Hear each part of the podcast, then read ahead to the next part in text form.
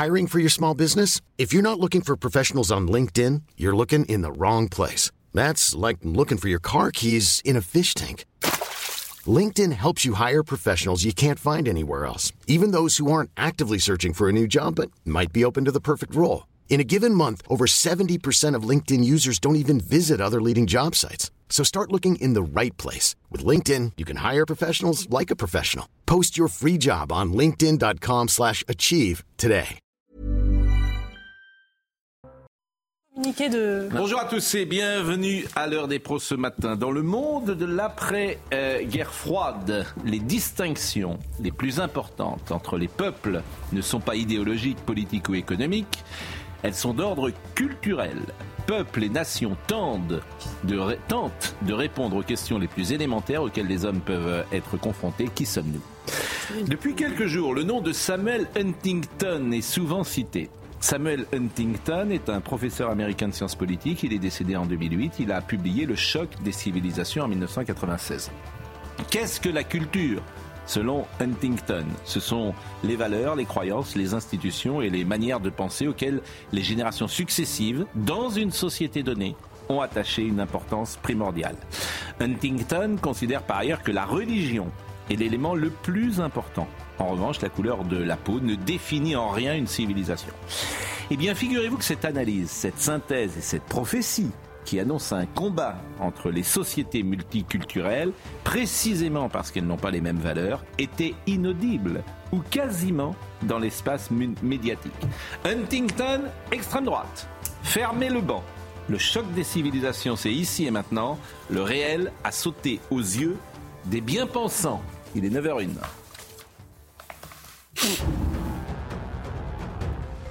Le Conseil d'État examine la dissolution du collectif des soulèvements de la Terre. Les sages vont devoir se prononcer sur la légalité de cette dissolution. Euh, dissolution prononcée le 21 juin dernier en Conseil des ministres. L'exécutif reprochait au collectif d'appeler et de participer à des violences, notamment lors d'affrontements à Sainte-Soline dans le cadre d'une manifestation contre les méga-bassines. 719 incidents antisémites recensés en France depuis le 7 octobre, annonce faite par Gérald Darmanin dans les colonnes du Dauphiné libéré. Le ministre de l'Intérieur parle, je cite, d'une haine de l'autre assez forte dans notre pays.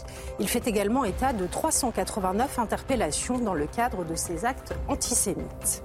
Et puis le bilan de la guerre au Proche-Orient ne cesse de s'alourdir. Les autorités israéliennes font état de 1400 morts. 35 ressortissants français ont été tués depuis le début du conflit. 9 sont toujours portés disparus et le Hamas déclare que plus de 6500 personnes sont mortes dans l'enclave palestinienne de Gaza. Eugénie Bastier est avec nous. Je vous ai écouté d'ailleurs tout à l'heure sur Europe 1, on en parlera. Vous avez fait un édito euh, très intéressant sur euh, l'hôpital de Gaza, les fake news et ce que ça dit du journalisme français et international.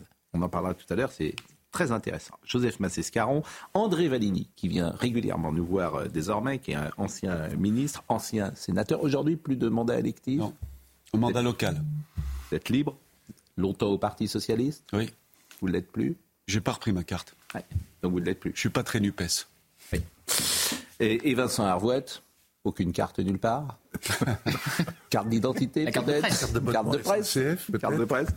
Et Gauthier euh, Lebret. Bon, euh, hier, on l'a fait euh, déjà, et puis on va essayer de le faire aujourd'hui. Pourquoi on en est arrivé là, d'une certaine manière? Donc hier, on avait pas mal d'archives, et puis aujourd'hui, on va essayer de poursuivre, notamment sur ce dossier de l'immigration, et j'aurai des archives à vous proposer. Mais d'abord, Huntington. Huntington, c'est vraiment très intéressant. Écoutez d'abord ce que dit Michel Onfray. C'est quelqu'un qui était mis au pilori euh, ces, dernières, euh, ces derniers mois. On ne voulait pas écouter ce choc des civilisations, extrême droite. Bah, c'était ça.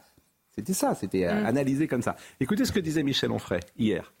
Oui, c'est une guerre de civilisation. Il y a des juifs, il y a des musulmans. Je rappelle qu'en Arménie, c'est exactement la même chose. On a des chrétiens et on a des musulmans. Je le dis depuis des années. J'ai pas attendu le conflit au Karabakh. Moi, ça fait 20 ans que, j'écris, par exemple, dans les Nouvelles d'Arménie. Aratoranian m'avait demandé des articles il y a très longtemps. Et, je disais, c'est un conflit de civilisation. C'est un, une guerre de religion. On me dit, mais pas du tout. C'est du nationalisme. Et j'entends les gens qui me disaient ça il y a 20 ans, qui aujourd'hui commencent à dire, ah oui, c'est peut-être un conflit de civilisation quand même.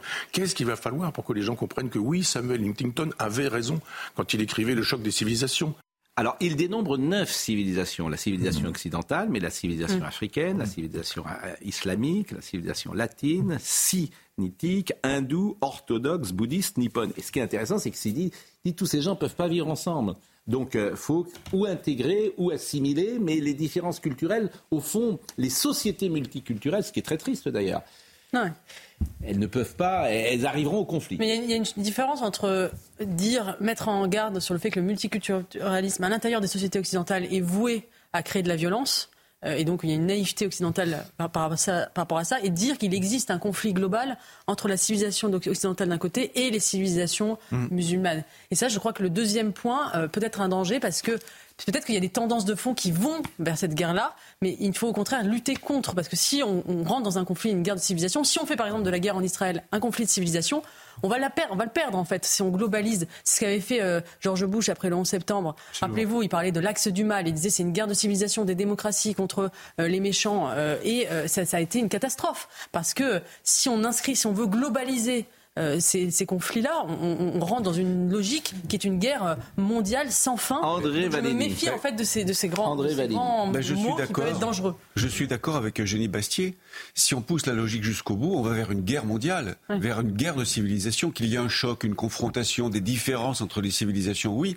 Mais qu'est-ce qu'on fait à partir de là? On constate et, et on va jusqu'au bout et, on, et on se fait la guerre de tous contre tous. Donc il faut rester, à mon avis, optimiste, sans être naïf, volontariste et faire en sorte que tout ça puisse coexister. D'ailleurs, j'ajoute qu'en Israël, Et ça ne coexiste pas, c'est en Israël, principe. en en fait. Israël, quand on dit que c'est une guerre de civilisation entre Israël et le Hamas, certes le Hamas est islamiste, mais tous les Palestiniens ne sont pas au Hamas. Hmm. De la même façon qu'en Israël, à Jérusalem, à Tel Aviv, il y a des juifs orthodoxes, mais il y a aussi des juifs progressistes. Donc il, il ne faut pas simplifier à outrance. La guerre de civilisation n'est pas inéluctable. Euh, je, je crois qu'on on reprenait le, le mot des dirigeants américains. Je crois que c'est, pour moi, c'est quelque chose, c'est- un concept. Et les, les concepts globaux qu'aiment bien expliquer les essayistes américains. Et Eugénie a totalement raison sur, sur le deuxième point. Euh, la civilisation, euh, là où je suis gêné aux entournures, c'est que, pardon, la civilisation, je la vois pas avec les islamistes. Je la vois pas. Les islamistes, est-ce qu'ils ont créé des œuvres d'art? Est-ce qu'ils ont fait une architecture Est-ce qu'il y a une littérature? Est-ce qu'il y a des institutions? Je la vois pas, la civilisation des islamistes.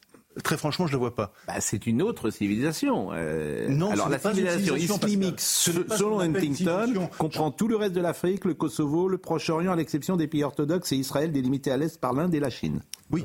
Il appelle ça la civilisation monde, islamique. il parle du monde arabo-musulman, mais l'islamisme, c'est autre chose. Une Et là, on revient avec, avec ce que dit une civilisation arabo-musulmane. Arabo-musulmane. Mais l'islamisme, est-ce que l'islamisme est une civilisation La réponse est clairement non. Alors, moi- vestimentaire. Comment? Non, je disais qu'il y a au moins une mode vestimentaire hein, en terre d'islam. C'est- Oui, non, mais le c'est- problème de que votre le- Non, mais il a raison. C'est vrai que c'est la phrase que j'ai citée tout à l'heure. Il y a- C'est vrai. Il y a pas mal de choses. quand même. Il y a une façon de prier Oui. Dieu. Il y a, il y a quand même. Mais bien sûr. Mais, si vous voulez, Non, notre, non, notre concept, est-ce que- est-ce que le c'est nazisme vu était de une tellement haut, c'est vu, de- de- c'est vu du haut de la stratosphère. Parce que quand vous regardez un peu dans le détail, Hmm. par exemple, l'ère musulmane dont parle Huntington, c'est un, je veux dire, c'est un globigulbar. Il y a énormément de choses, c'est une mosaïque. Il y a énormément de diversité à l'intérieur de ce monde. Et le critère de la religion importe, oui, Hmm. mais le critère démographique, le critère de l'analphabétisme, par exemple, le taux d'analphabétisme, il y a- la, la guerre, la lutte des classes, ça existe aussi. hein, vous Oui, mais il, Bon, il Voilà, dit pas. Israël rassemble- Attends, il ne dit pas le contraire. Il dit le plus important, c'est la religion. Après, euh, moi, je vous soumets ça. Bon, en revanche, ce qui m'intéresse maintenant, euh, c'est le rapport à l'immigration qu'on a en France. Et ça, alors ça, je trouve que c'est un des sujets les plus passionnants qu'on puisse avoir. Et je vais vous proposer deux ou trois archives. La première est de 1990. Ce sont les États généraux de la droite à Villepinte. Bon, les fameux. On est il y a 33 ans. J'ai deux archives à vous proposer. Euh, la première, c'est une émission qui s'appelait à l'époque euh, euh, Des paroles et des actes, où vous avez sur le plateau Alain Juppé, Qui va on va lui proposer un sujet de 1990. Ben oui, vous seriez. Mais euh, Alain Juppé est devenu effectivement, euh, on en parle régulièrement. Il Bon. a- Je trouve qu'il symbolise. Il a tiré la queue de Mickey pour la semaine entière, là, visiblement. Je- je- Vous je- vous je- acharnez Euh, non, non. sur les morts vivants. C'est- c'est- c'est- C'est 1990, je le dis pour Marine Lançon, c'est la première euh, effectivement euh, séquence que nous allons voir. Effectivement, parce qu'Alain Juppé, en fait, il symbolise, il incarne, il illustre, je veux dire, la, la faillite culturelle, intellectuelle et de courage euh, de, de la droite française. Je peux pas vous dire autre chose puisque c'est exactement ce que je pense. Puisqu'il aura dit tout et son contraire et qu'on est dans le mur. Alors écoutez euh, cette archive parce que je la trouve formidable. Mais voilà Bernard Stasi. Au nom des centristes, il défend mordicus les prestations sociales pour tous, immigrés compris. Alors, que les hommes politiques se décident enfin à parler concrètement. Ainsi, l'opposition, toutes tendances confondues, est réunie pour 48 heures à Villepinte, dans la grande banlieue parisienne. Reporter Véronique Saint-Olive, Pascal Ponce. Les organisateurs, Madeleine pour l'UDF et Sarkozy pour le RPR, n'ont rien laissé au hasard. Entre le gouvernement et Le Pen, l'opposition se doit de proposer des solutions concrètes. Nous n'acceptons ni la xénophobie, ni la francophobie. La France n'est pas un pays d'immigration et nous devons nous donner les moyens réglementaires et administratifs de gérer un quota zéro d'immigration. Au CNI, au RPR, au Parti républicain, tous sont d'accord. Voilà, et regardez dans le texte de synthèse, il était question de fermeture des frontières, de suspension de l'immigration, de prestations sociales réservées aux Français, regardez, ça s'appelle la préférence nationale, et de l'incompatibilité entre l'islam et nos lois. C'était le texte de synthèse. Vous avez changé d'avis, Alain Juppé, ou c'est la France qui a changé? L'immigration euh, économique a été interdite en France par Giscard en 1970-72. Euh, là, effectivement, on est plus tard, on est en 1990. Oh, C'est radical. C'est les positions du Front National aujourd'hui.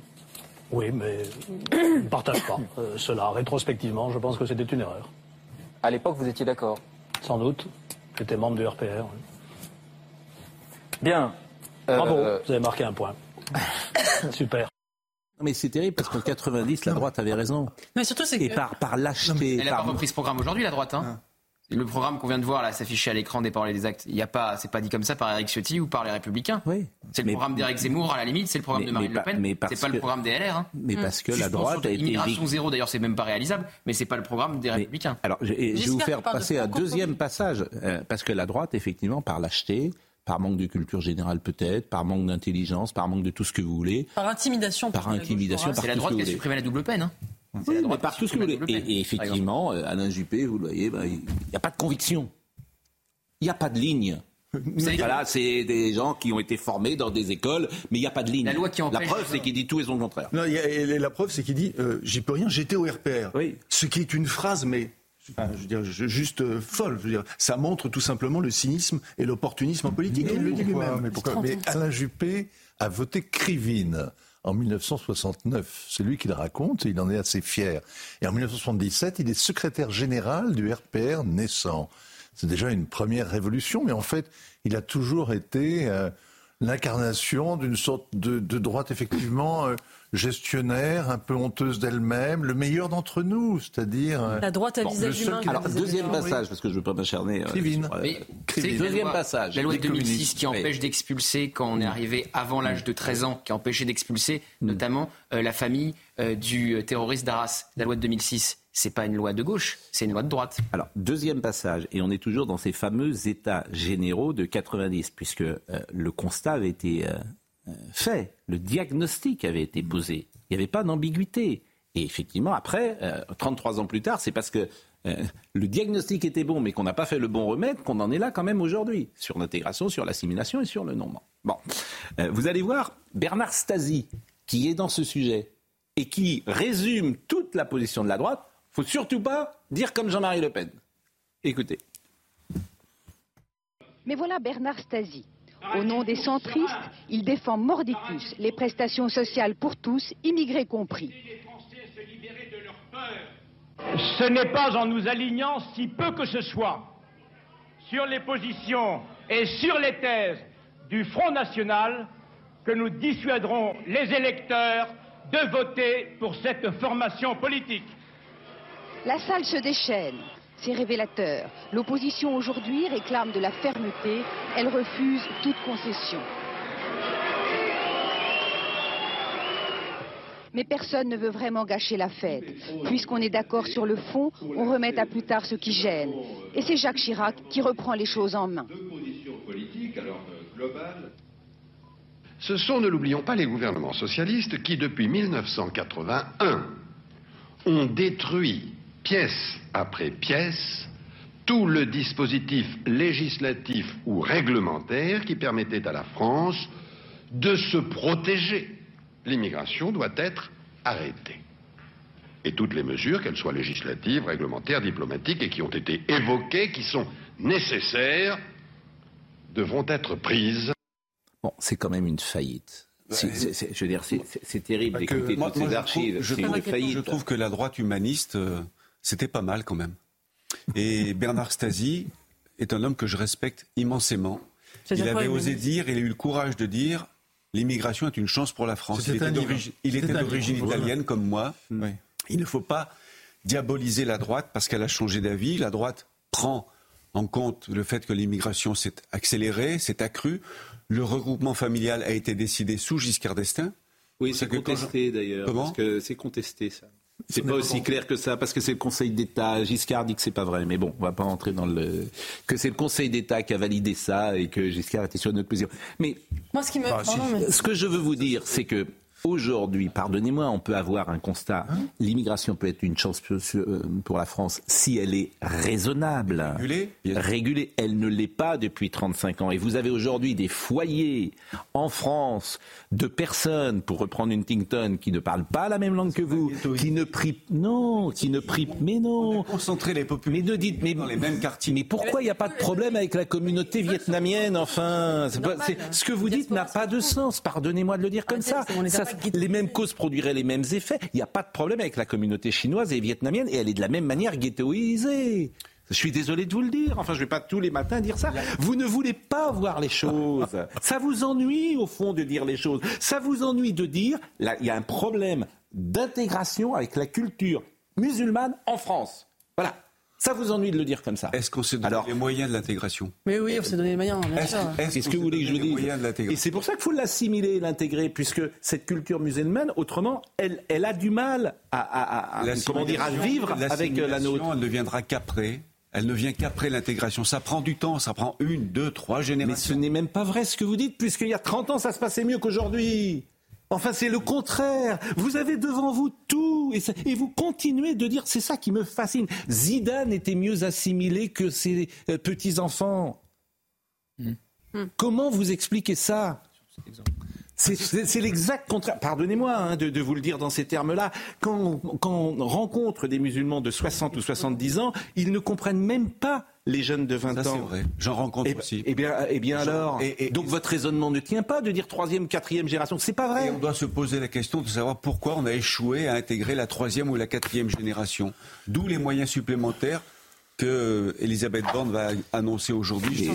Et- qui ne servent à rien, qui ne servent absolument à rien. Si vous c'est- il faut d'abord ce qui stopper compte, l'immigration. C'est l'école, oui. Non, ce qui compte, c'est d'abord stopper. l'école.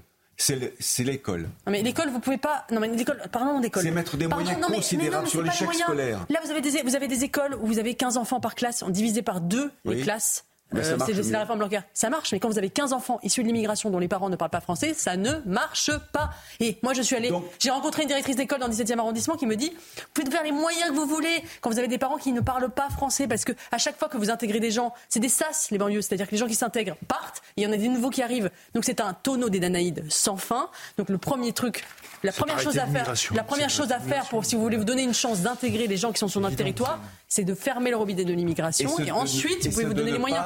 Mais si vous donnez des moyens dans le vide, Et se donner comme pas ça, les mettre tous ensemble dans les mêmes quartiers. Vous rejoignez ce que je dis. Il faut de mais la les gens, en fait, sociale. c'est normal. C'est quand, vous avez des diasporas qui se retrouvent d'immigrés, c'est normal qu'elles veulent vivre ensemble. Et si vous allez les installer à Limoges, ils prendront le train, ils reviendront à Paris parce Mais que c'est là non, leur famille. S'ils Bon, sont bien je- à Limoges, ils ne reviendront pas à Paris. Bon, Ah, à Limoges, ils regarderont la télé de leur pays par satellite, comme ils le regardent dans la banlieue parisienne. Mais il y a une chose qui est frappante dans ce que vous dites, c'est que l'idée, ce, ce concept clé, l'immigration est une chance pour la France. Et on comprend bien que c'est un vœu.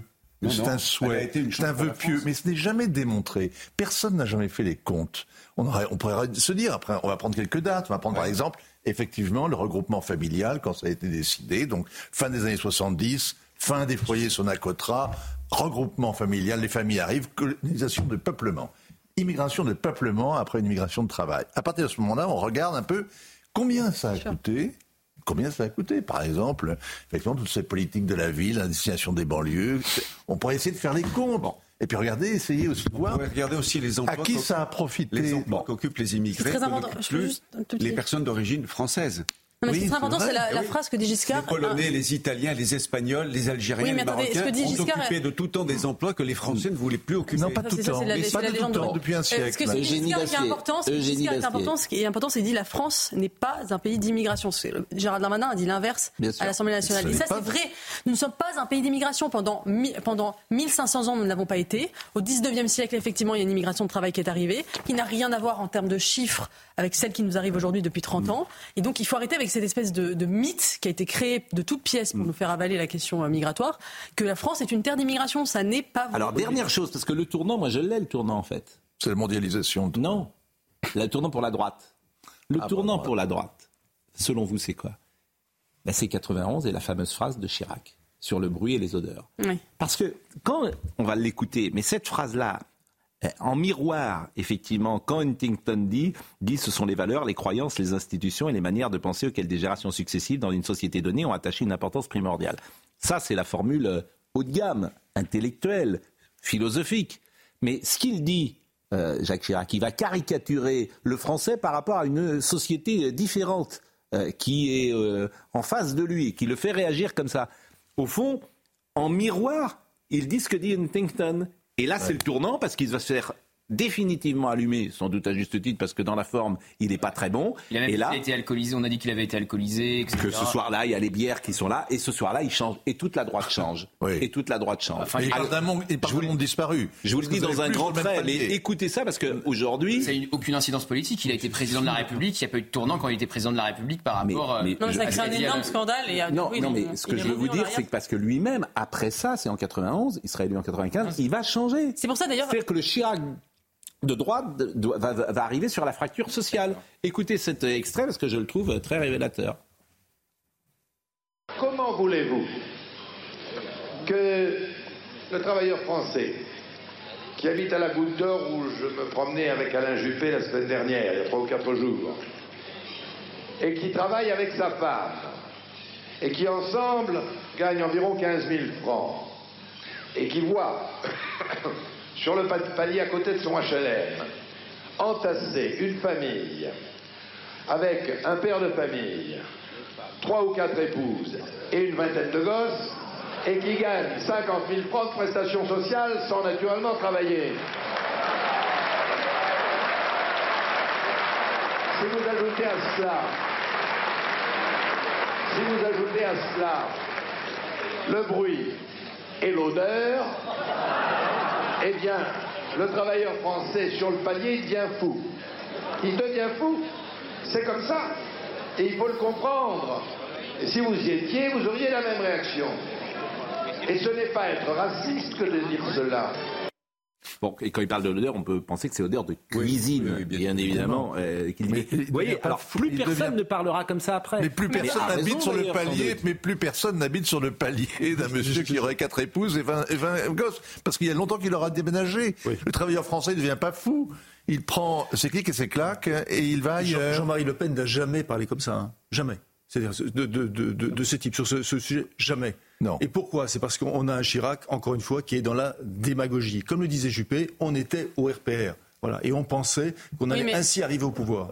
Pour moi, a une leçon à retenir de cet épisode, c'est que souvent, la transgression verbale euh, est un peu facile, c'est-à-dire on utilise des mots qui choquent. euh, et en fait, un recul en fait l'action politique parce que euh, évidemment, à cause de cette phrase, euh, ils ont perdu euh, 30 ans sur l'immigration.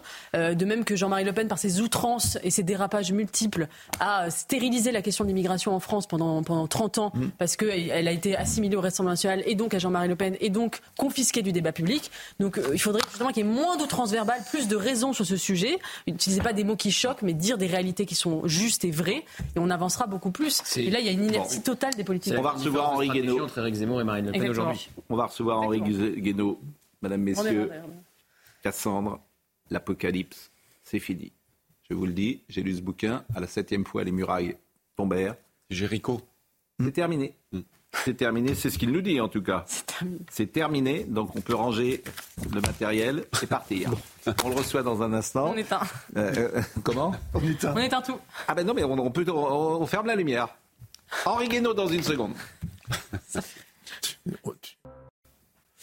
Euh, Henri Guénaud est donc avec nous à la septième fois. Les murailles euh, tombèrent. Notre société est au bord de l'effondrement et nous continuons d'agir comme s'il ne pouvait pas se produire. C'est vrai qu'il y a un côté Cassandre euh, et apocalyptique dans ce que vous dites. Il y a un chapitre sur Cassandre d'ailleurs. Alors, Cassandre. euh, Elle avait raison. oui, Cassandre, les personnes ne l'écoutaient. Non, mais c'est vrai. Ah, c'est ça, Cassandre. hein. C'était une malédiction. Euh, A- Apollon euh, faisait la cour à Cassandre et euh, elle avait l'air d'être réceptive à sa cour, donc euh, il lui a donné le don de prévoir l'avenir. Puis finalement, elle n'a pas été réceptive à sa cour. Et donc, pour la punir, ça c'est la petite histoire de la mythologie, il l'a maudite et sa malédiction c'était qu'elle continuerait à avoir le don de voyance, mais personne ne, ne l'écouterait. Voilà. Soumaya Labidi nous rappelle les titres du jour. Elisabeth Borne en déplacement à Chanteloup-les-Vignes pour présider le comité interministériel des villes. La Première ministre devrait annoncer une série de mesures pour améliorer la vie des citoyens et favoriser l'égalité des chances.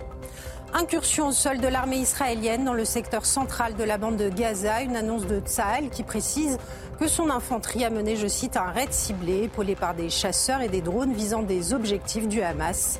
Les soldats ont ensuite quitté le territoire palestinien sans déplorer de blessés. Et puis la chasse à l'homme se poursuit aux États-Unis. La police continue de rechercher activement Robert Card. L'homme est suspecté d'avoir tué 18 personnes dans un bowling et un bar de l'État du Maine, où plusieurs localités continuent de demander aux habitants de rester confinés chez eux. Henri Guénaud, donc euh, à la septième fois, les murailles tombèrent. Alors, euh, durant la pause, euh, André Valigny disait Mais qu'est-ce qu'on fait? Parce que le constat, déjà, il faut être d'accord sur le constat et les diagnostics, parce que tout le monde ne le fait pas. Qu'est-ce qu'on fait? Mais avant cela, euh, déjà, le diagnostic, aujourd'hui, j'ai l'impression qu'il y a consensus sur le diagnostic, ce qui n'était pas vrai il y a simplement deux ans. Le rapport Aubin sonnait l'alerte, écrivez-vous. Dès 2004, le rapport Aubin, du nom du chef de la mission de l'inspection générale de l'éducation nationale, qui l'avait rédigé, a un tableau de la situation qui laissait prévoir ce qui se passerait si rien n'était fait pour inverser l'évolution. 40 ans durant, les enseignants ont vu leur autorité sans cesse affaiblie, vis-à-vis des élèves et vis-à-vis des parents. Leur statut social s'effondrait, leur situation matérielle se dégradait, la violence entrait jusque dans les salles de classe. Le rapport Aubin avait bien décrit la pente sur laquelle glissait le métier d'enseignant. Nous savions, mais nous ne voulions pas savoir. Nous avons enterré le rapport Aubin. Et durant 15 ans, on avait fermé les yeux. En 2004, avait été votée la loi sur les signes religieux dans l'école publique, puis on avait refermé le dossier et regardé ailleurs. Je vous assure, c'est terrible, parce que l'autre jour, j'ai reçu euh, Jean-Pierre Jouyet. C'est terrible, le, euh, comment dire, le constat qui est fait sur les politiques en France depuis 1980. Et alors c'est davantage qu'un constat, c'est un diagnostic. Vous savez, quand on fait un diagnostic, en même temps dans le diagnostic, il y a une partie de la solution. Et là, une partie de la solution, c'est de pas continuer à faire ce que nous avons fait. Alors, le débat que nous avons eu, la discussion que nous avons eue entre les euh, pendant l'interruption, euh, portait sur le fait de savoir s'il était trop tard ou, ou- ou- ou pas trop tard. Moi, je n'en sais rien. Je ne sais pas s'il n'est pas trop tard. Peut-être. Peut-être est-il trop tard. Mais que pouvons-nous faire d'autre que de tout faire pour empêcher d'aller là où nous allons, c'est-à-dire à la violence extrême, euh, qui, n'est pas, qui ne tient pas seulement à la, à la- au problème de l'immigration et au, au problème du communautarisme, qui tient aussi à la, à la fracture qui, euh, qui fragilise nos, nos sociétés. Elles sont à la fois morales, intellectuelles, euh, euh, identitaires, sociales, économiques. C'est-à-dire que tout cela arrive dans une société extraordinairement fragile, une société en crise.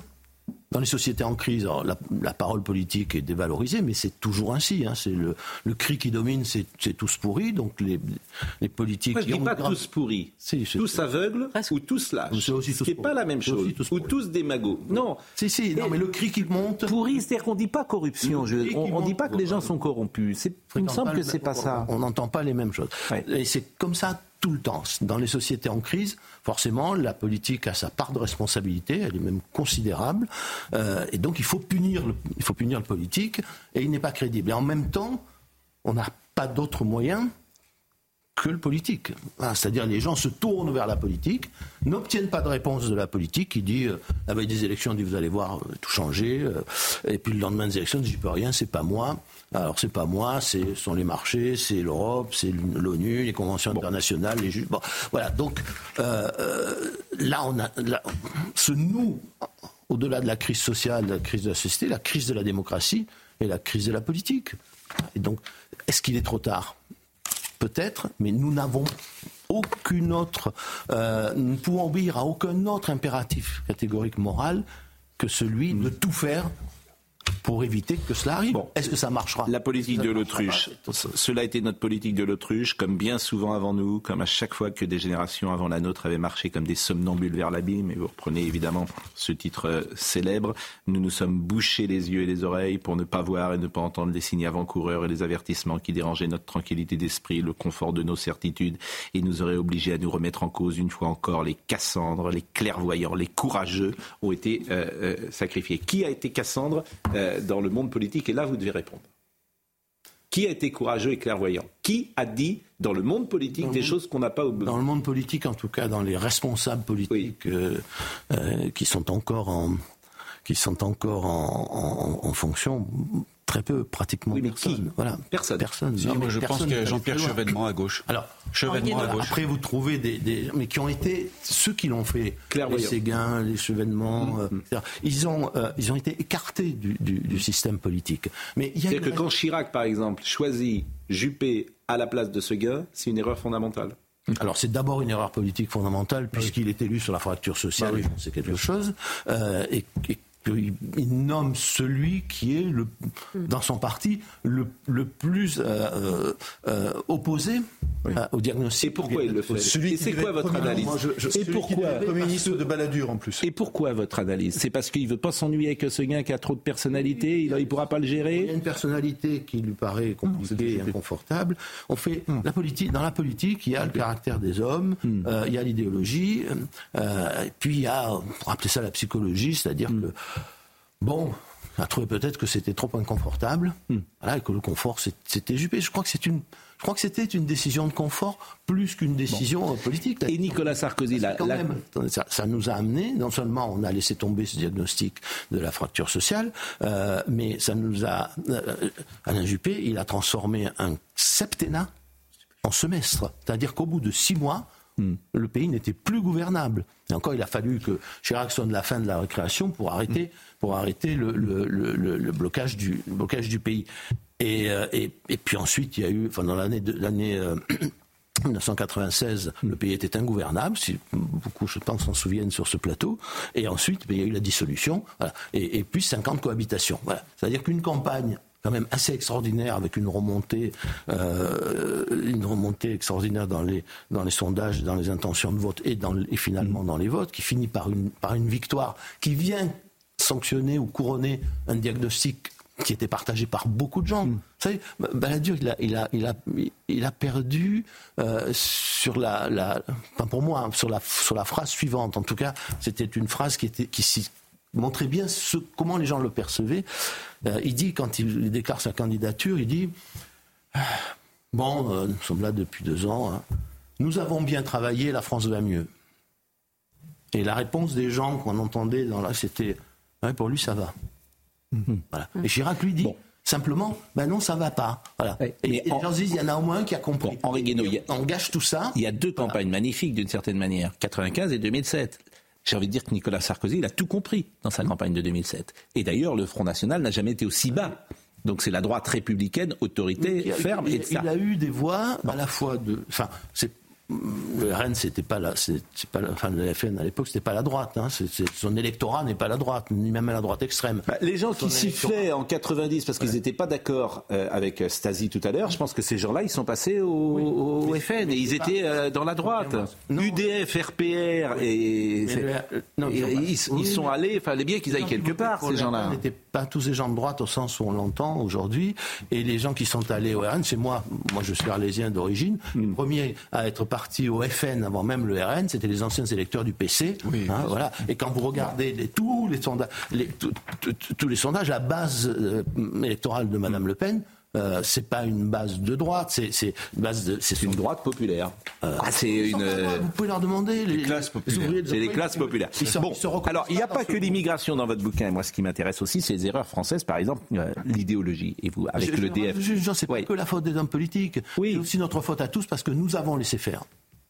Oui, alors l'espace médiatique, on est d'accord. Pas euh, seulement les médias, les citoyens aussi. Oui, mais les médias, les intellectuels. Bon, mais, par exemple, mais moi, moi, je trouve qu'il y a une responsabilité des, de ceux qui dirigent sur. Par exemple, vous- euh, bon, il y a un exemple qui est incroyable que vous citez. Rien n'y fait, l'idéologie avant tout. EDF produisait l'électricité la moins chère d'Europe. On a supprimé son monopole. On a coupé ce fleuron de l'industrie française en morceaux. D'un côté le transport, d'un autre la distribution, d'un autre encore la production. On a changé son statut d'établissement public en société anonyme 2004, ce qui a eu pour effet de renchérir le coût de ses emprunts, puisqu'il n'était plus automatiquement garanti par l'État. On a ouvert son capital, on a plongé EDF dans le marché unique de l'électricité fonctionnant sur le modèle de la concurrence pure. On l'a même obligé à vendre son électricité à ses concurrents pour euh, pas cher, pour qu'ils puissent lui faire plus facilement concurrence. Ça, c'est pas l'immigration, bon sang de bois. C'est la nullité de ceux qui dirigent. La nullité. Je veux dire, l'EDF, c'est incroyable. Moi, ça te met presque en colère. Voilà, mais on, peut refaire un, un tout petit peu l'histoire. Euh, ça, c'est l'Europe. Oui. Bon, donc c'est bien sûr, c'est l'Europe. Accepté, nous avons laissé faire. Et Bien quand- sûr. Mais quand les électriciens gaziers manifestaient contre les directives européennes, tout le monde disait.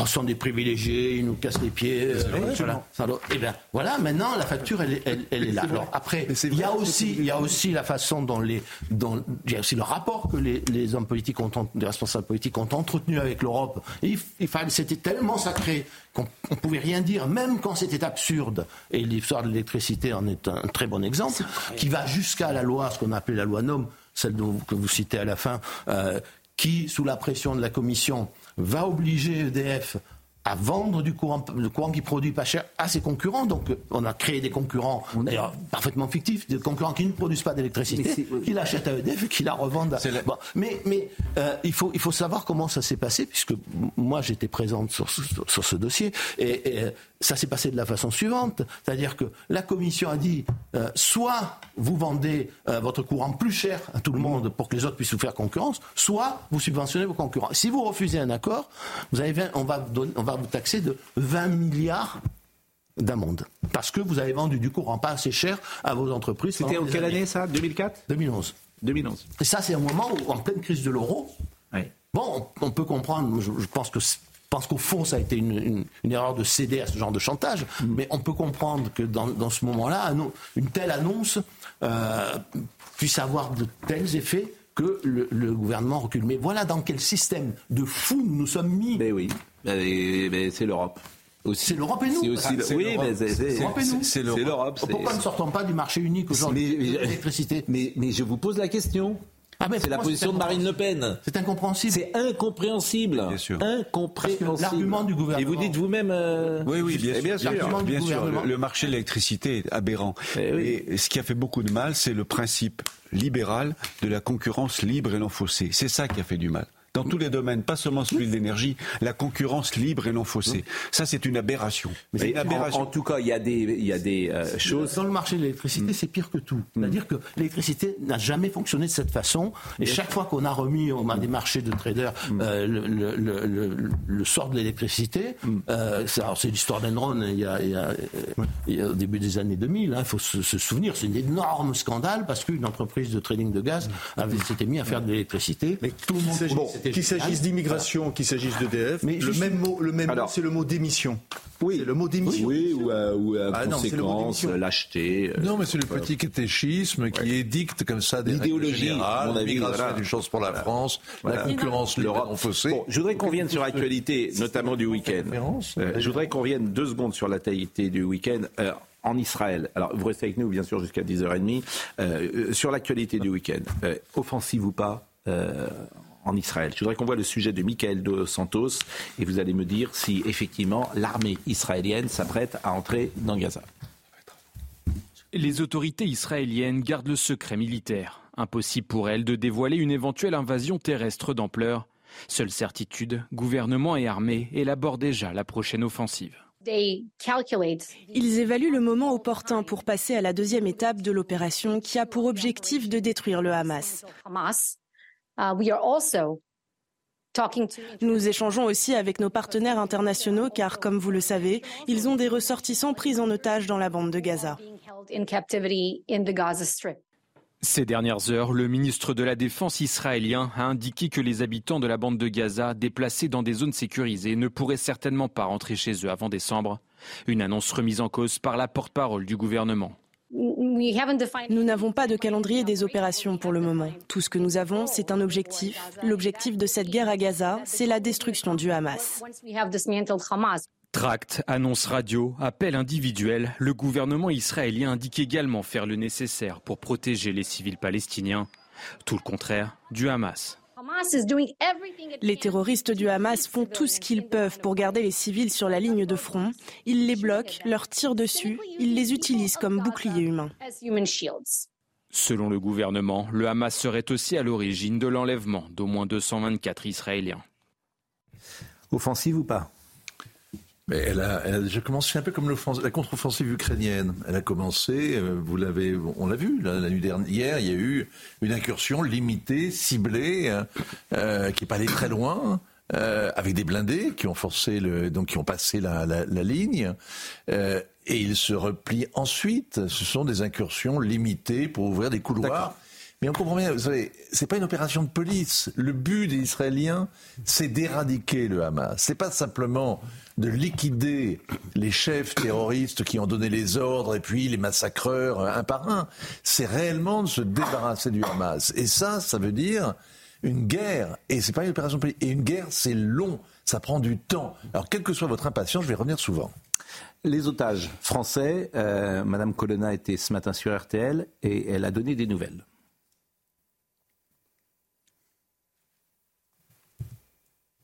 Nous avons neuf compatriotes, euh, en effet, qui ont disparu, euh, dont on est sans nouvelles précises, à ceci près que l'on sait pour certains d'entre eux euh, qu'ils ont été pris en otage.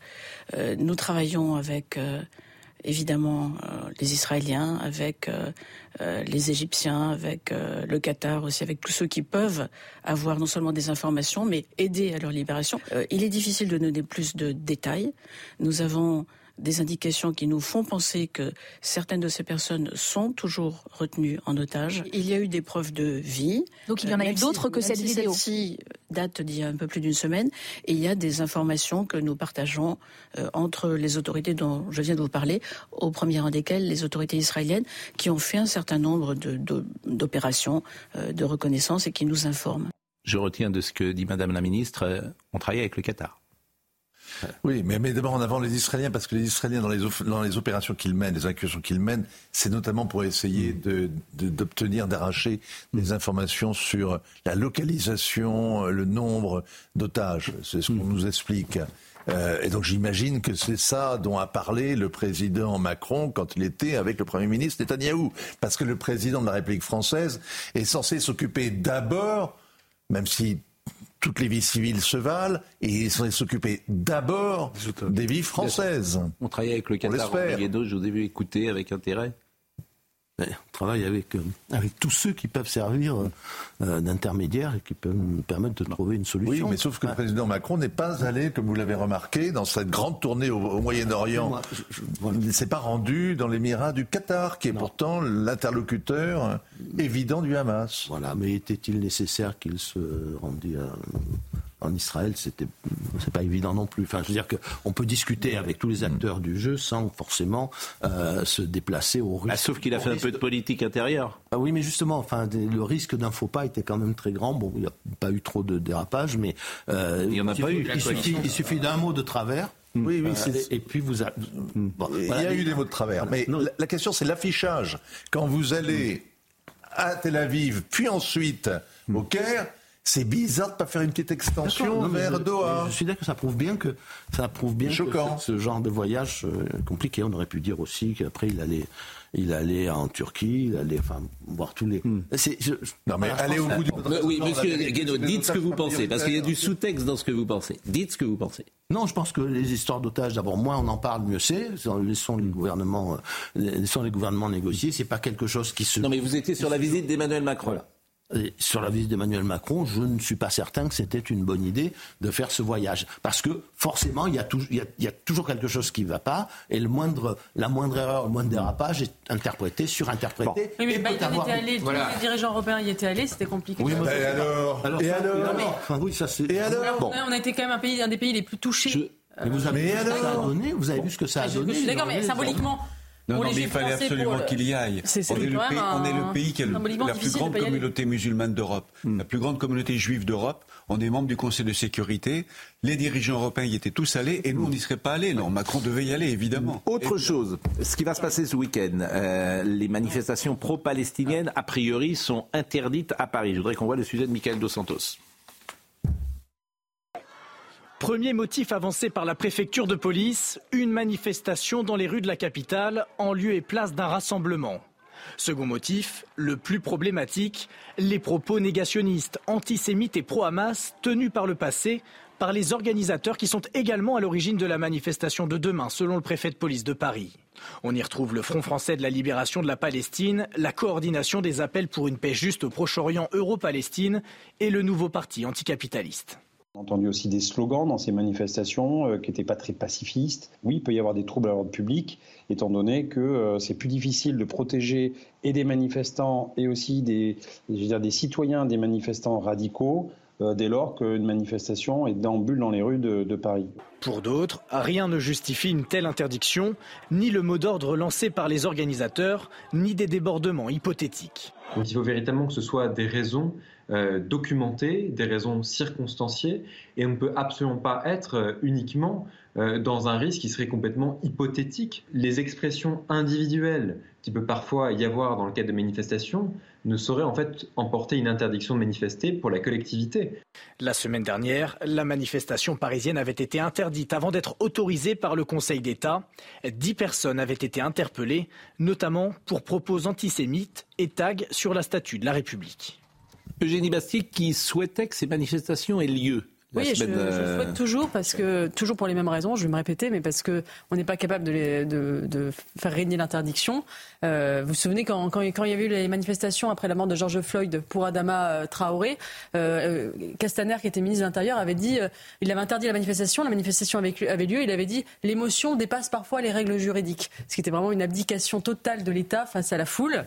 Donc on n'est pas capable de les faire respecter. Et deuxièmement, moi je suis quand même pour la liberté, la liberté de manifester. Et je pense que d'ailleurs on voit dans ces manifestations concrètement qui sont ces gens? Et oui, ça fait mal d'entendre des slogans qui sont absolument ignobles, mais au moins on, les voit prononcer et on voit qu'il y a une partie de la gauche qui est devenue, pardon de le dire, mais antisémite, euh, parce qu'il y a vraiment des slogans antisémites et qui sont et pas seulement en France, mais en Australie, aux États-Unis. On voit des gens manifester avec des parapentes, etc.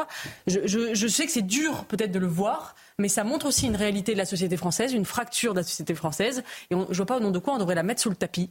Euh, et, puis, Joseph. et, en- et enfin, parce que pardon, la manifestation c'est aussi un exutoire, une catharsis. Et si on ne laisse pas les gens manifester, ils peuvent aussi passer par la violence. Bon, Joseph répondra après. Nous sommes déjà très en retard. 9h53. Merci Gauthier.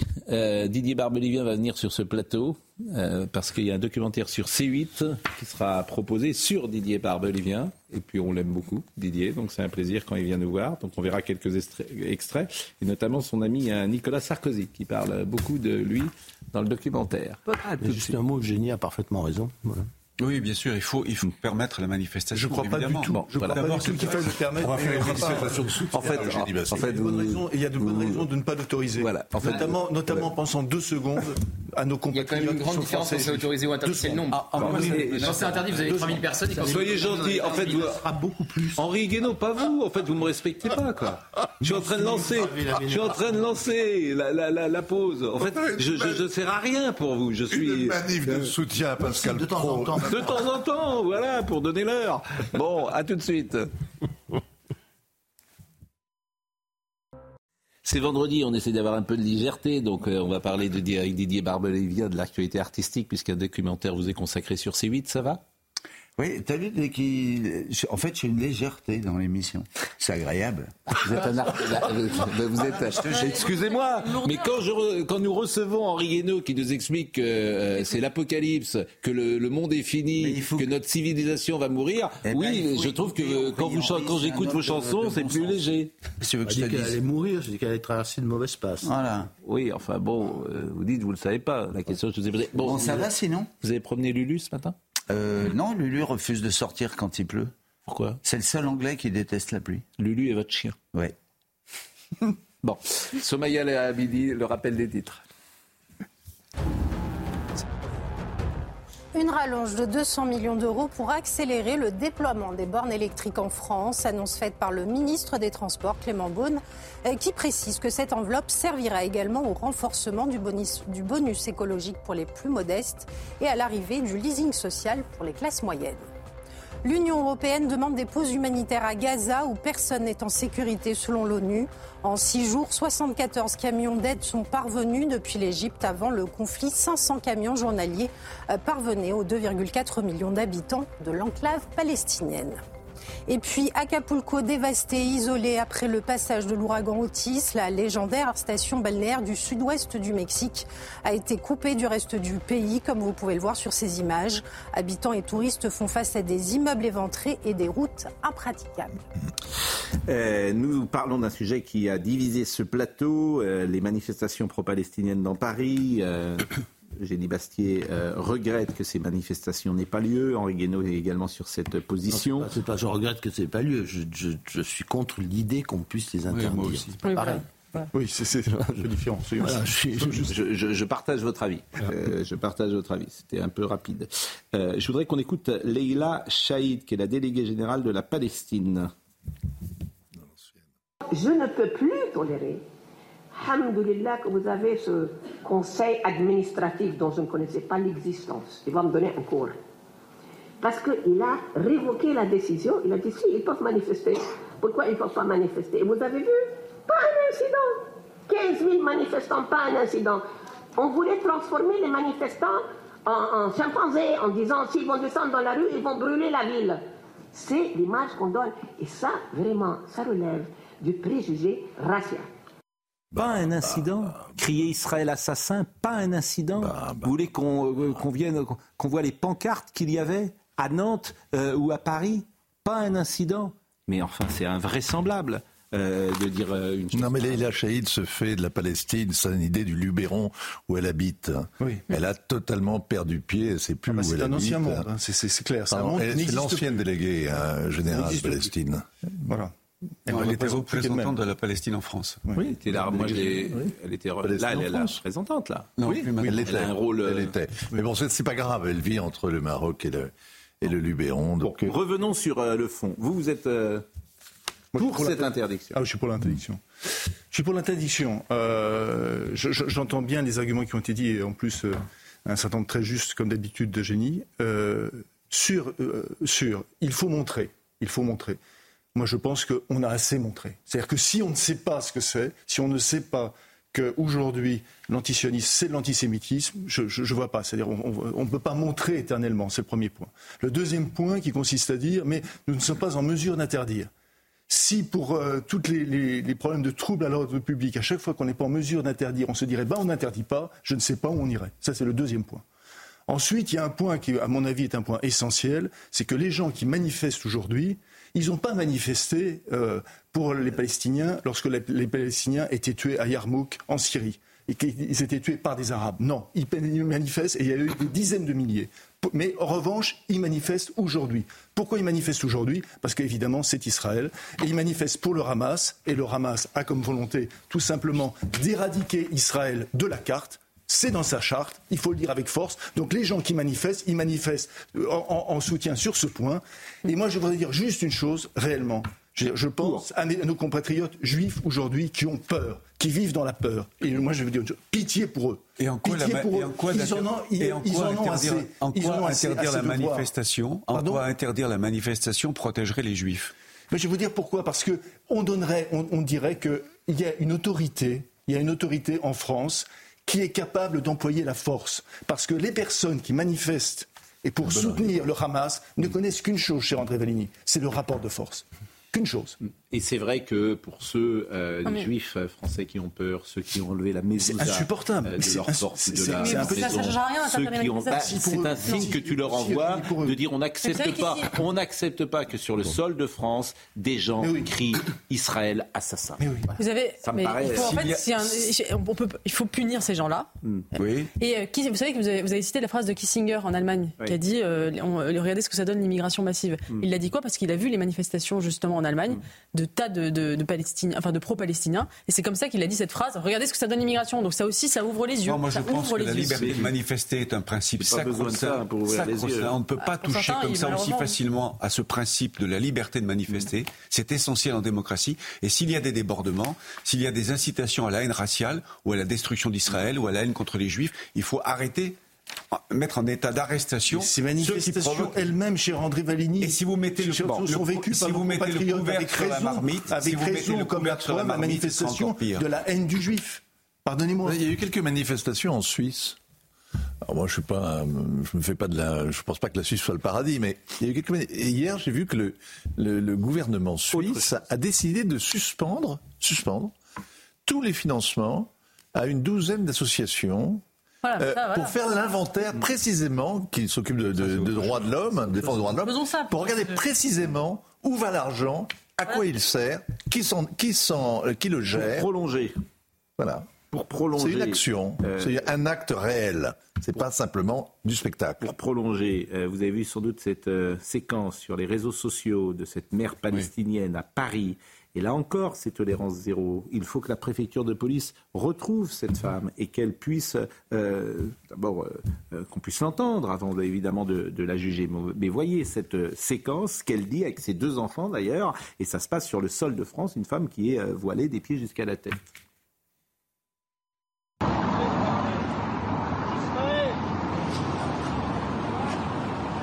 Bientôt l'Israël va dégager. C'est moi qui te le dis. Retiens bien ça. Ça ici, vous faites ça, ça là-bas. Ici, vous êtes rien, vous le savez bien. Est-ce que cette femme peut être poursuivie? Écoutez Gilles William Goldnadel qui est avocat. Il y a une double qualification pénale qu'on pourrait retenir. La première, c'est l'incrimination antisioniste qui peut être associée à de l'antisémitisme. Israël s'est foutu, dégage. Et deuxièmement, lorsque elle dit vous n'êtes rien ici en France, euh, on comprend bien qu'elle s'adresse à des juifs. Et là, c'est une incrimination directe, euh, directement antisémite. Donc, je pense que le, le- le parquet serait bien inspiré d'ouvrir euh, d'ouvrir une instruction ou de renvoyer directement devant le tribunal correctionnel. À suivre. Euh, Henri Guénaud est donc avec nous ce matin. À la septième fois, les murailles euh, tombèrent. On a parlé tout à l'heure de l'immigration. On a parlé également de l'idéologie, des mauvaises décisions qui ont été prises. On a pris euh, l'exemple de l'EDF. L'identité française, qui est un sujet qui est au cœur aussi de nos débats quasiment chaque matin. Identité, il est vrai, est un mot qui pose problème et qui, écrivez-vous, en ce qu'il peut laisser supposer quelque chose d'acquis pour toujours, d'immuable, une France éternellement la même, alors que tout être vivant est voué au changement. Ce changement fut-il au fil des jours imperceptible? Les statuts sont immuables et encore le temps, ce grand sculpteur les marque-t-il de son empreinte? La France est un être vivant dont la gestation a été lente, l'accouchement douloureux, la survie toujours incertaine et l'éducation à jamais inachevée. Identité ne veut pas dire éternellement figée, elle veut dire continuité. Euh, si vous deviez dire euh, résumé d'identité française en quelques mots, vous diriez quoi? Non, moi je suis incapable de répondre à cette question en quelques mots. Ça n'est pas possible. C'est quelque chose de beaucoup trop complexe, mais au fond, la, plupart des Français savent très bien ce que c'est. Je, répète ça de plateau en plateau, mais euh, ça me rappelle, euh, ça me Saint Augustin, cette phrase euh, extraordinaire. Il dit si on me demande ce qu'est le temps, si je sais ce que c'est, ce qu'est le temps, il dit je sais ce que c'est. Si on me demande de l'expliquer, je ne sais pas. Voilà. Et, et- et c'est pareil. Est-ce qu'on a besoin Enfin, là, là, j'ai écrit des pages, des pages. On aurait pu écrire euh, sur, sur l'identité. On pourrait, euh, euh, on pourrait écrire des bibliothèques entières. On a d'ailleurs écrit des, des bibliothèques entières sans jamais arriver au bout de ce, de ce sujet. Voilà. Tout le monde. Il y y y a beaucoup de mots. Tout le monde connaît le, le- le- le- perçoit le sens. euh, sans pouvoir mettre. Alors si je vous dis par exemple que l'identité française c'est un art de vivre, Oui, c'est un sûr, mode c'est de vie. vivre. C'est une langue C'est euh, c'est une langue. C'est c'est c'est, euh, prenez Lévi-Strauss, c'est aussi des manières de table, par exemple. Ça, ça fait partie d'une politesse. C'est une civilité. Euh, voilà, c'est une littérature. euh, C'est une façon de peindre, de penser. De voilà, c'est c'est, euh, ça, ça touche tous les aspects de tous les aspects de la vie. Ah, et euh, vous avez une- vous avez la culture qui touche toutes les, les les fonds de la pensée, l'art, etc. Puis vous avez la civilisation qui rajoute à la culture euh, les, des formes, qui donne des formes à la culture, qui donne des monuments, des routes. Euh, Régis Debray dit euh, la, la civilisation, c'est la, cul- c'est- c'est la culture plus les routes. Voilà. Les Bah, ponts. mais, mais c'est pas Les faux. ponts. Non, pas faux. c'est une- Les ponts et chaussées. Voilà. Mais donc, le, le problème n'est pas. Le, le- le vrai problème, c'est que nous avons perdu euh, totalement l'habitude d'attacher de l'importance à ce qui ne se voit pas. Alors, l'identité, ça se voit pas. On voit des manifestations d'identité, mais on ne voit pas l'identité. Euh, la nature humaine, ça ne se voit pas.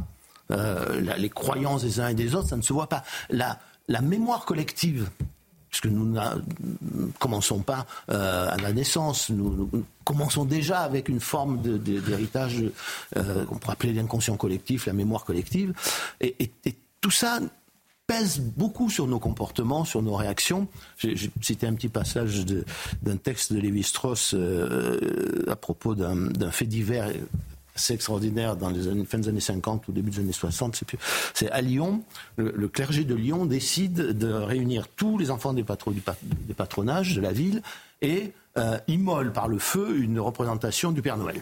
Parce que c'est une- c'est un culte païen. Donc, et, et donc il explique, il fait un, Lévi-Strauss fait un article à la suite de ce fait divers qui a fait le tour de, à l'époque le, tour de France euh, pour expliquer d'où vient la- le, le- le Père Noël et que c'est pas du tout euh, une espèce de, de paganisme récent, c'est que ça plonge ses racines euh, très très profondément dans euh, jusqu'à l'Antiquité et même et même et même avant. Et, et il en conclut que il dit en fait les, les, les prêtres de de, de Lyon, euh, on refait un, un rituel sans le savoir, un vieux rituel antique. euh. Et, et, et au fond, il dit, euh, voilà, il y a, il y a beaucoup de choses euh, qui, nous, qui déterminent nos comportements sans que nous le sachions. Voilà. Et ça, nous avons décidé de ne plus lui attacher aucune importance. Ça va, ça va des, des traces de l'histoire dans, dans, dans nos mémoires collectives. Euh, voilà. Et, et et puis sur le Père Noël, ce qui est intéressant quand même à réfléchir, c'est qu'à l'époque, c'était les prêtres qui brûlaient le Père Noël. Aujourd'hui, ce sont les islamistes. Mais c'est vrai que parfois, moi, euh, j'ai dit qu'il existait des lois non écrites bien dans, sûr. la, Antigone. dans la discussion et que ces lois non écrites ont disparu. Alors la loi non écrite, c'est quand tu rentres dans un train, que tu es avec ton portable, de ne pas parler fort. Oui, bien sûr. Euh, par C'est- exemple, vis-à-vis des parleur. euh, Voilà, ou le haut-parleur. C'est une. loi non écrite.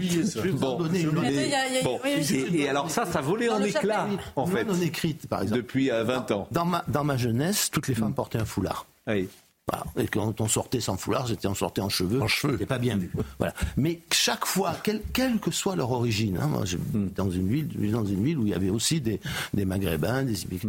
Chaque fois qu'elles rentraient quelque part chez un commerçant ou chez quelqu'un, elles enlevaient leur foulard.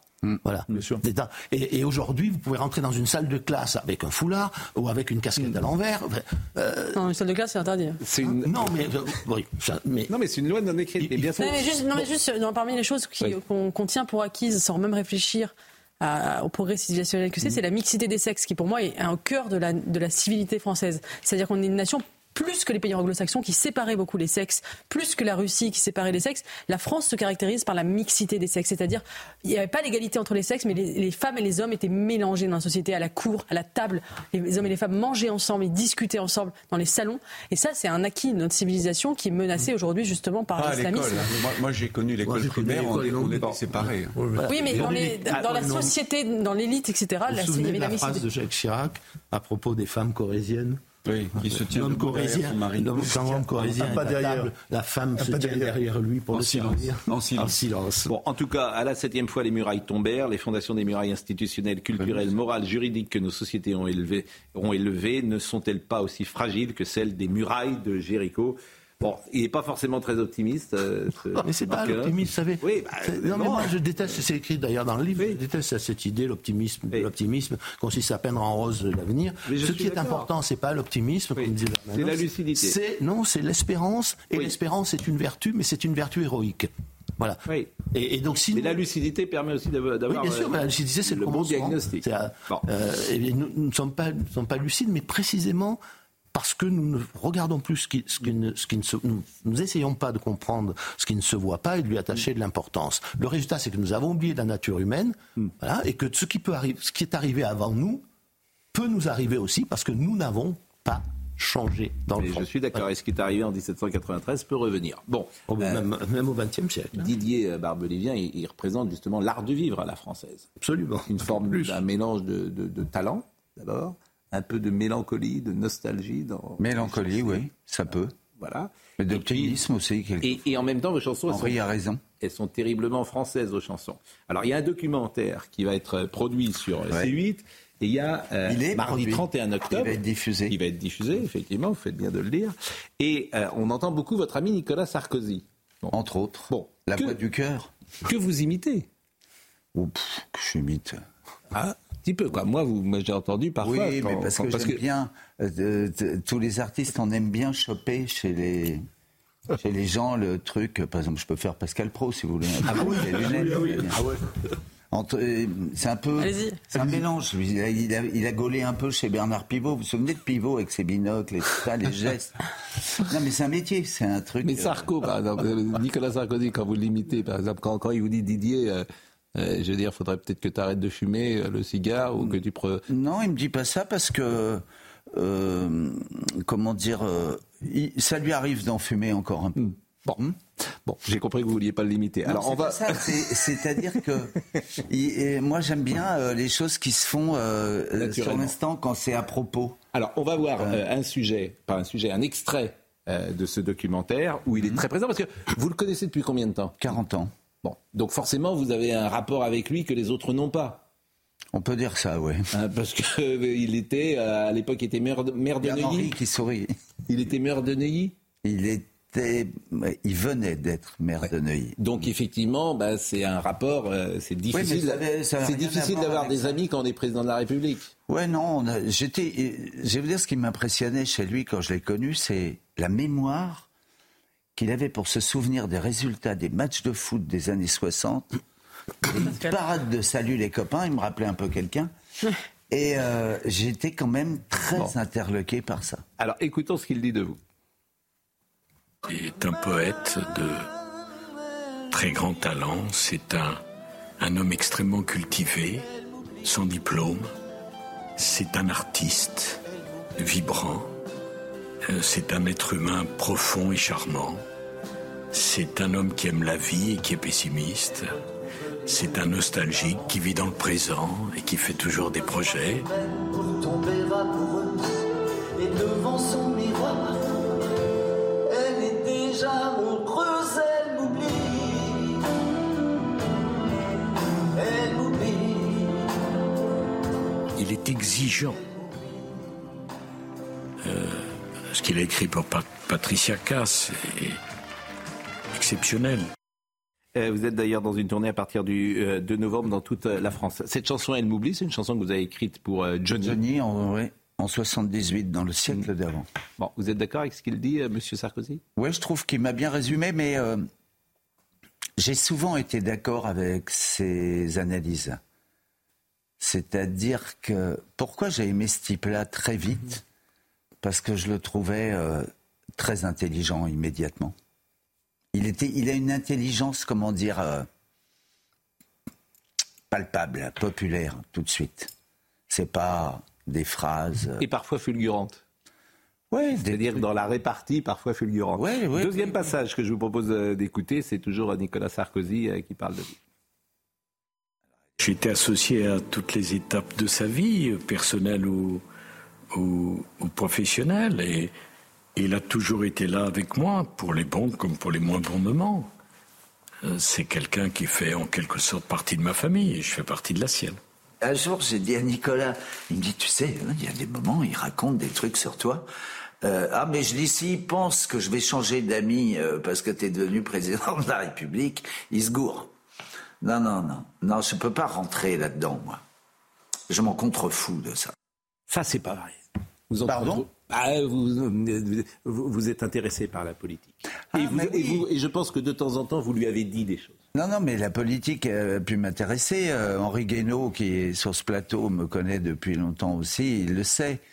Mais euh, comment dire, ça n'a pas de, ça n'a pas de lien avec mon amitié pour lui. Oui. Pas du mais, tout. mais le regard euh, des artistes, parfois, euh, peut être perçant et peut dire des choses que vous percevez justement de la société française dans un langage qui n'est pas un langage techno et qui peut toucher celui qui, précisément, à qui on ne dit plus rien, qui est, par essence, le président de la République. Et peut-être ce rôle-là l'avez-vous eu de temps en temps? Oui, mais c'est encore une fois, c'est une histoire de confiance. Euh, J'essayais pas de, de redresser la pensée d'un homme, euh, mais j'avais une, une grave tendance à dire toujours euh, la vérité, en tout cas celle que j'avais sous les yeux. Et des- à des- peut-être à des moments, ça a rendu service. Mais, mais ça, c'est une vraie question. Euh, vous qui avez été au cœur du pouvoir, euh, le pouvoir isole, c'est une banalité, plus personne ne dit rien, mais c'est vrai aussi euh, parfois sans doute dans les entreprises. Est-ce que vous êtes auto-censuré vis-à-vis, en l'occurrence, de Nicolas Sarkozy, dont vous étiez le plus proche? Est-ce que parfois, il y a des choses, voilà, vous n'avez pas voulu dire les choses parce que c'est trop compliqué, c'est trop dur, c'est et ça se comprend d'ailleurs. Auto-censuré, non. Mais quand vous êtes dans, dans l'entourage immédiat d'un chef d'État, vous pouvez pas rentrer tous les jours dans le bureau en disant ça, ça, va pas, c'est une catastrophe. Non mais vous- et, si, et si vous faites ça, vous, la phrase suivante doit, doit être une proposition de solution. Sinon, euh, c- sinon vous l'accablez de, de problèmes sans solution. Bah oui. voilà, et quel que soit le président, euh, que ce soit De Gaulle, Pompidou, Mitterrand, euh, voilà, c'est une retenue, c'est c'est pas une autocensure. Mais moi, je, à part ça, je ne me suis jamais auto-censuré. Et il faut reconnaître que Nicolas Sarkozy acceptait très bien et la contradiction et même la contestation. Parfois, ça l'agaçait, mais, mais il acceptait parfaitement. Voilà, donc je- Euh, il, y a une ma- il y a une maxime de Napoléon Ier que je cite souvent, euh, d'ailleurs un des conseillers de l'Élysée, sur dix conseillers du prince, neuf ont été pendus. Bah, je, non. Quand, quand euh, du conseil Bah, c'est ce que dit Napoléon Ier, c'est-à-dire qu'à un moment, le prince, il en a assez des Oui, conseillers en fait, et il change de conseiller. Napoléon ne pendait pas ses, ne pendait pas ses conseillers. mais les rois de France fusillèrent. Euh, au, au sens métaphorique. Pendu, euh, pas. euh, Lui, quand on arrive à la monarchie absolue, absolue Louis XIV, il ne pend pas ses conseillers. Enfin, Non, mais c'était métaphorique. Neuf ont été pendus, euh, neuf ont été écartés, c'est ça que ça veut dire. Oui, mais. mais... Bah, Si, si, c'est un peu vrai quand même. Si, si. Mais moi, je crois, je crois pas. Ça, je vais vous dire, ça, ça arrive. On n'aime pas les oiseaux de mauvais augure. Non, ça, et- ça arrive quand les chefs d'État, ou, les souverains, les- ne sont pas à la hauteur de leur, de leur fonction et de leur tâche. C'est-à-dire qu'ils ne supportent pas, en fait, euh, la contradiction. Il y a un point commun entre ou tous deux. choisissent, ou qu'ils choisissent délibérément des médiocres pour pas leur faire de Oui, l'ombre, ce, qui est la, ce qui est la preuve d'une petitesse d'esprit qui ne mérite pas d'être à ce, à ce À qui pensez-vous bon, Oui, à qui pensez-vous? Ah non, mais je vais pas faire. le- Ah oui, mais Il y en c'est a- ça qui nous intéresse. Faut vous auto-censurer, là. Voilà, vous auto-censurez. Bon, vous avez un point commun tous les deux. Oui. Vous avez travaillé avec Sarkozy, mais il y a Nicolas Sarkozy, mais il y a un point commun, c'est que vous êtes des amoureux des mots, des gens de très grande culture. Euh, et et c'est vrai que c'est ce qui a pu peut-être toucher euh, euh, le président euh, de la République. Écoutez, un dernier passage, c'est Carla Bruni cette fois-ci qui parle de vous. Moi, j'aime pas trop les artistes qui militent parce que ça m'empêche de rêver, en quelque sorte. Mais Didier, il fait le contraire. Il milite absolument pour rien. Il est juste euh, ami avec mon mari, c'est tout. C'est un homme qui donne, Didier Barbelivien. C'est un homme qui donne sans compter, qui donne tout. Après que ses amis soient président de la République ou pas, ministre ou pas, connu ou pas, ça ne rentre pas en ligne de compte. Ça ne rentre pas en ligne de compte. Une amitié, tout simple. Ça elle est faite de, temps passé ensemble, de fidélité, de signes qu'on s'envoie, une affection, une tendresse. Didier Barbelivien, c'est pas quelqu'un que vous mettez dans une case, dans une boîte. Euh, c'est pas quelqu'un qui est prévisible dans ses réactions. Il est libre dans sa tête. Il y a quelque... Il est libre dans sa tête. Non, mais il y a quelque chose qui définit souvent les êtres, c'est le rapport à l'argent. Et quand Nicolas Sarkozy dit euh, il donne, c'est vrai que vous, vous avez un rapport à l'argent qui vous définit. C'est-à-dire que... Mais parce que, je ne veux pas dire que vous en fichez, mais, mais vous... vous, vous- Bah, C'est-à-dire que j'ai pas envie Vous en avez eu... d'être, euh, asservi par. euh, je veux bien que l'argent me serve, mais je veux être asservi par l'argent. C'est sûr. Mais c'est vrai que vous êtes plutôt généreux de ce point de vue-là. Je crois Et que ça, vous- c'est- le bon mot. Ça, c'est le bon mot. C'est-à-dire que derrière tout ça, il y a une, chez Didier une forme de générosité qui est assez rare. Puis je crois, je crois qu'on avait un truc pour séduire Nicolas Sarkozy, Henri Guénaud et moi, c'est qu'il sentait qu'on était des gens libres. Et Il y avait à la cour beaucoup de gens qui, qui étaient, comment dire, euh, en attente. ça ne peut pas être autrement, forcément. Un chef d'État a une cour, bien sûr. Bah Je ouais, bah pas nous, comment non. il pourrait Henri être. Euh, et moi, non. On n'était pas comme ça. C'est très compliqué que ce soit différent. Je pense pas. Quand vous voyez le président de la République, forcément, euh, une déférence. Non, mais il y a la déférence, voilà, et puis il y a la courtisanerie. C'est pas tout à fait la même chose. Oui. un, un président, un, un président qui est à la hauteur de sa fonction, il essaye de, de- de s'abstraire de la, de la cour et de prendre des gens qui ne sont pas des courtisans. Alors après, il peut y avoir dans le troisième cercle. Il, veut- cercle il- il fait référence à un film de Marcel Carnet, dont vous connaissez le titre. Qui est lequel? C'est Visiteur du soir. Ah, les visiteurs du soir. Bah, Jacques Vendroux, lui, c'est un visiteur du Ah, bah, matin. vendredi, c'est Vendroux. C'est le visiteur du matin, euh, Jacques. Vendredi, Vendroux. Il est où? Bah, Je sais pas.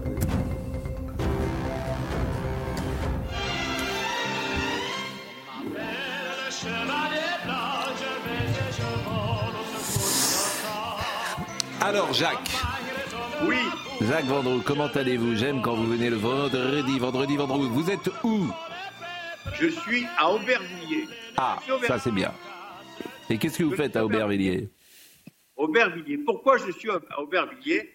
Avec mon ami Karim Belkebla, qui est le manager général d'Aubervilliers, parce qu'il y a plein d'événements sportifs ce week-end, mais on a oublié que ce week-end, il y avait le sixième tour de la Coupe de France de football.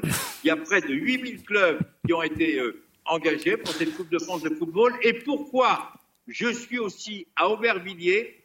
Parce que Warren Zahir Emery, la nouvelle star du Paris Saint-Germain, vous l'avez vu euh, mercredi à la Ouais, télé bien sûr. Eh ben, a été formé ici à Aubervilliers par mon ami Karim Belkebla, qui est le manager du club. Eh à- Karim, eh ben Karim, faut qu'il vienne sur notre plateau parce que ça c'est intéressant. Karim Faut qu'il vienne sur notre plateau pour nous parler de ces jeunes avec lesquels il est euh, matin, midi et soir et qu'il nous parle bah, et qu'il vienne nous, nous raconter sa vie au quotidien. Ça, ça nous intéresse.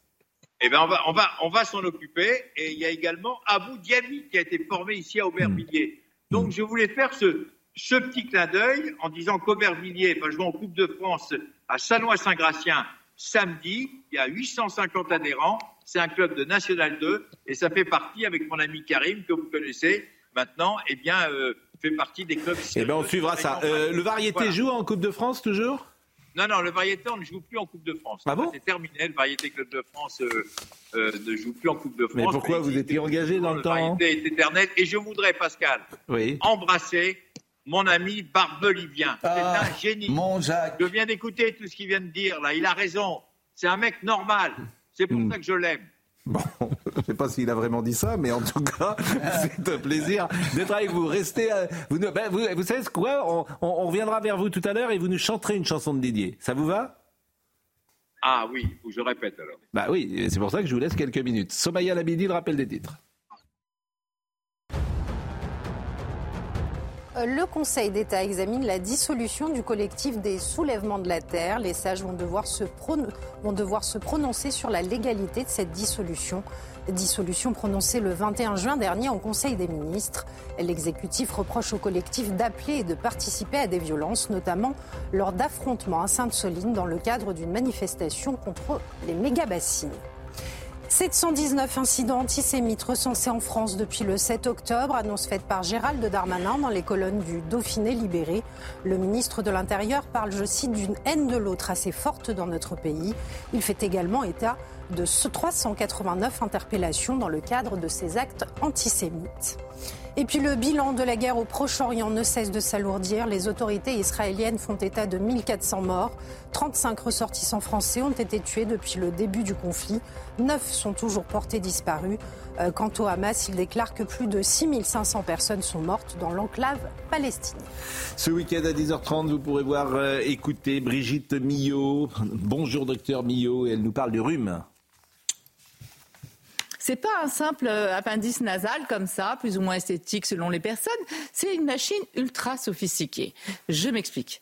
Le nez est là pour purifier et vraiment filtrer les microbes. Tu vois qu'il n'y ait pas de, de, de, de, hum, microbes qui pénètrent dans le nez, voire même un petit moucheron auquel cas tu le éternuerais. nez, Puis après dans l'organisme, c'est la porte d'entrée de, de- de l'air euh, dans le corps. Tout à fait. Donc c'est pour ça que dans chaque narine, on a à peu près 120 poils de narine pour justement purifier l'air, filtrer l'air qui va pénétrer après dans nos poumons.